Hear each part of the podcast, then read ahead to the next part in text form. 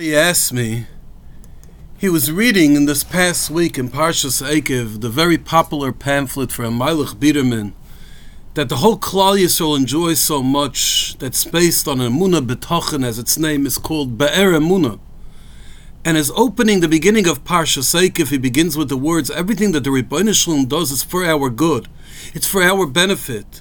It's all great. It's a mitzvah to think like that. And he tells me, of course, our Emunah B'tochen is that the Rebbeinu is doing everything for our benefit. Of course, the Rebbeinu has Rachmanis, but sometimes part of that Rachmanis is we get a punish. There's a concept called Midas Hadin, or better, Tziduk Midas Hadin. For example, as we came off Tisha B'Av, one of the kinnises was in Kinna Yud Aleph, Vayikoina Yirmiyah Yeshio, Yeshio hadn't listened to Yirmiyah Novi and he got too confident, and in fact he got punished. 300 daggers were poked into his body, and Yirmiyah Hanovi wanted to hear what is he saying in his last words. Perhaps he's thinking in his mind some thoughts about why did the Rebbeinu Shalom do this to me? And he listened, and the last few words that he said was, Tzadiku Hashem ki piu marisi, the Rebbeinu Shalom's ways are righteous. So that's not always saying that it's all great. If Chas v'Sholom will look back at the Holocaust, we're supposed to say it was good. Of course, the Rebbeinu did it for our benefit, even though, albeit we don't always understand it. But there is sometimes a midas adin. There is a aso aruge malchus that happened to us. So, what's the full answer to that question? So, I think in this week's parsha, based off a couple of Sfas Emeses, and a few Chasam Soifers, we can glean one idea. Of course, this is an endless topic. Let's open up first with the Gemara that we all know. We know the known people.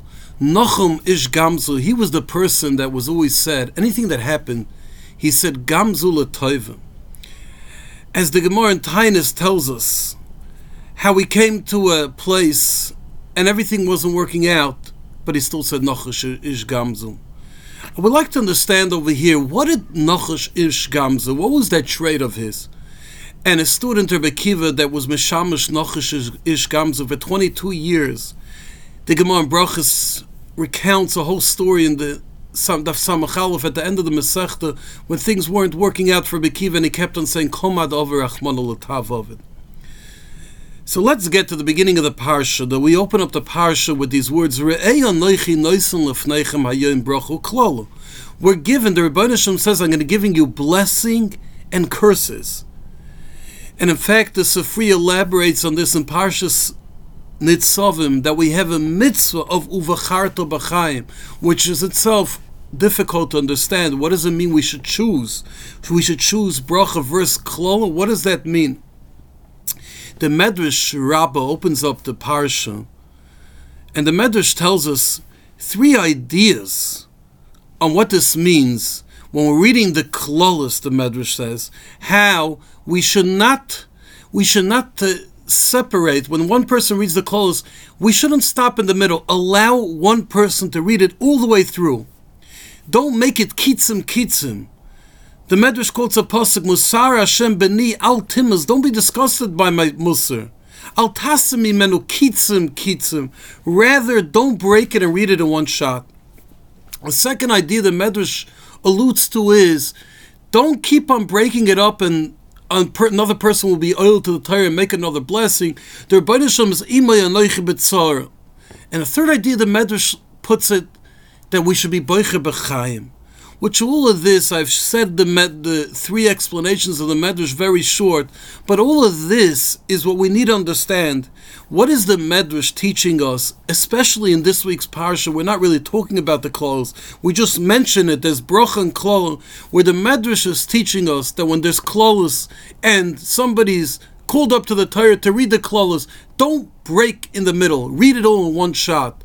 Know that appreciate it, understand that the Rebbeinu is uh, understand there's a concept called uvacharta b'chaim. All of this needs to be explained. So let's begin back, as we said before, with Nachashish Gamzu.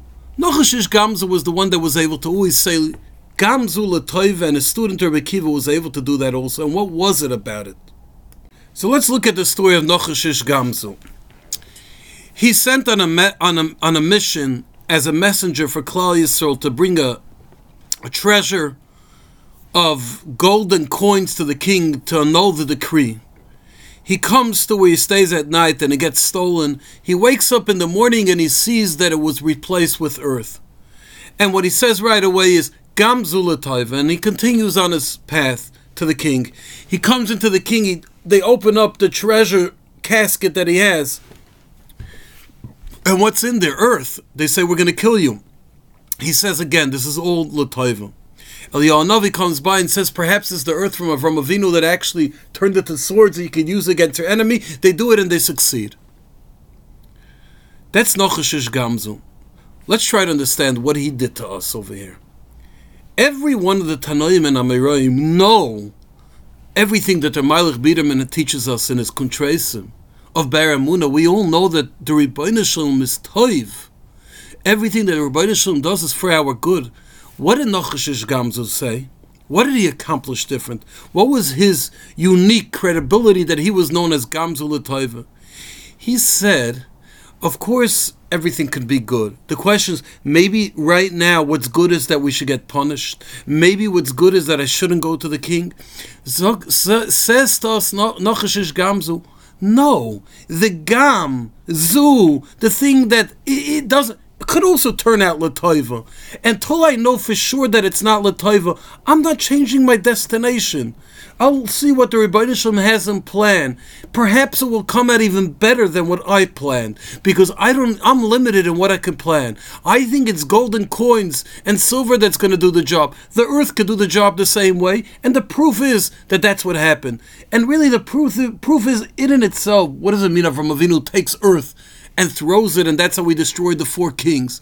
Because throwing earth, the Baisham showed of Avinu. You think you need five thousand soldiers? If I want you, if I want you to win the battle, you'll win it with earth, just like you win it with soldiers. So Nochashish Gamzu understands the earth could replace exactly that, and it's and, and it's and it and it ended up being like that.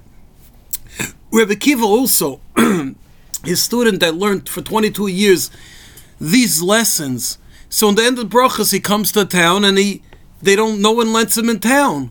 So Rekiva says, he goes outside, he has a rooster, the candle, everything, everything gets taken away.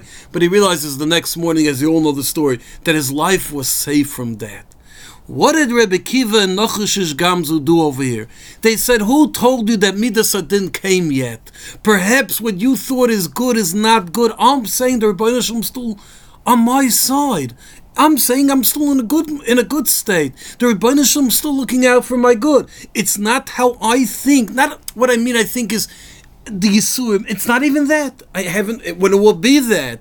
When as we as we spoke at the beginning, when Yirmiyahu Anav is seeing Yeshayahu dying, yes, Tzaddiku Hashem Kipi Marisi. Of course, after the Holocaust, we can say that it was Gamzu Letoiva. We have to say the Rebbeinu was Matzdik that did. Although we could figure out a Nechama like Rebbe Kiva can find at the end of Makkos, perhaps it's part of the process, but it's not the Gamzu Letoiva. Komadom. It means don't don't label it yet klola. Don't say yet it's a klola. It could still be a bracha. Wait, let let it play out. And that is the lesson of this week's parsha. What does it mean that the Torah says, "I'm giving you a bracha and klol and choose bracha"? Of course, choose bracha. What does it mean? You're reading klolas. Don't stop in the middle. B'charta b'chaim. The explanation to this, based on the Sfas Emes and Chasam in multiple places, the Rebbeinu saying you have klola, you have things that are klola. Be boicher that it's bracha.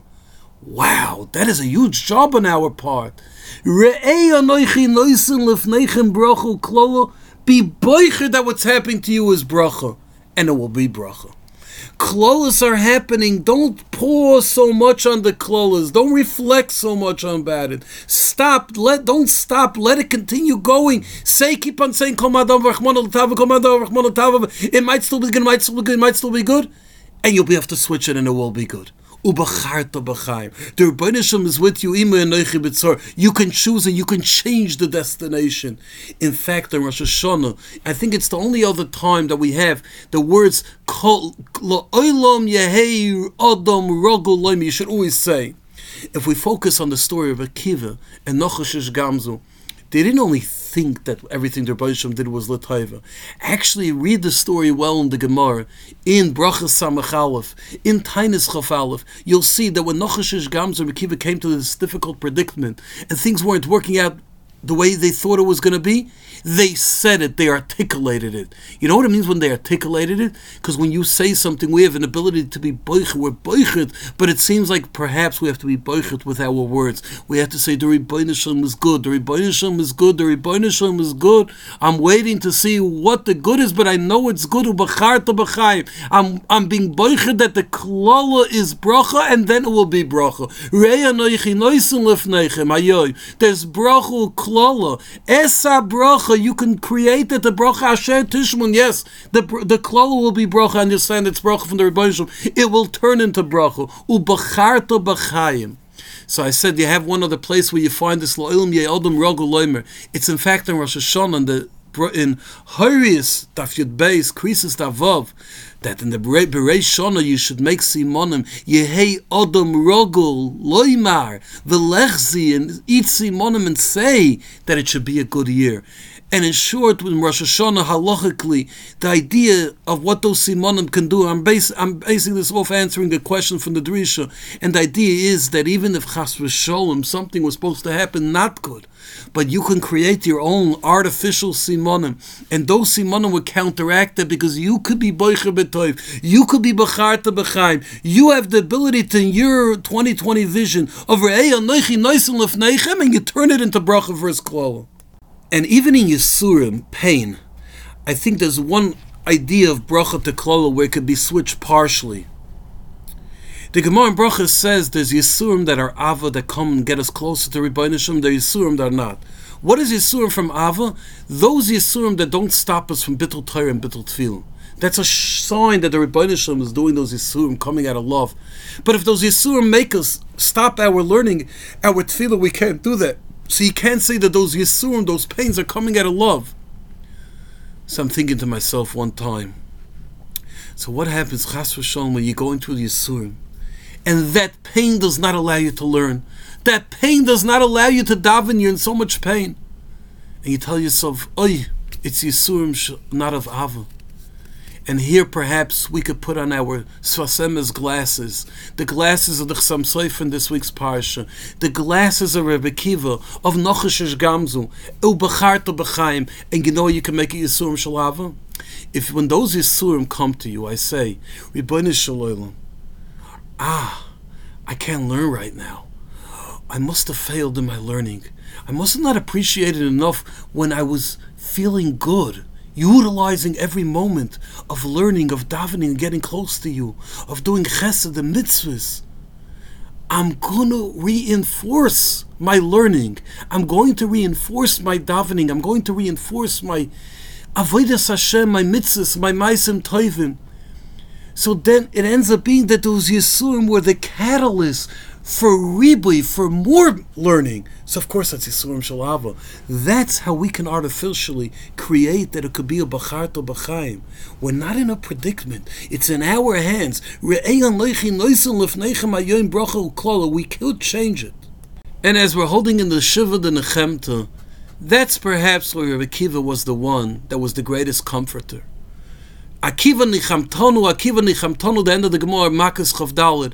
Rabbi Kiva is the one to say, I'm never fully convinced that this is Ra.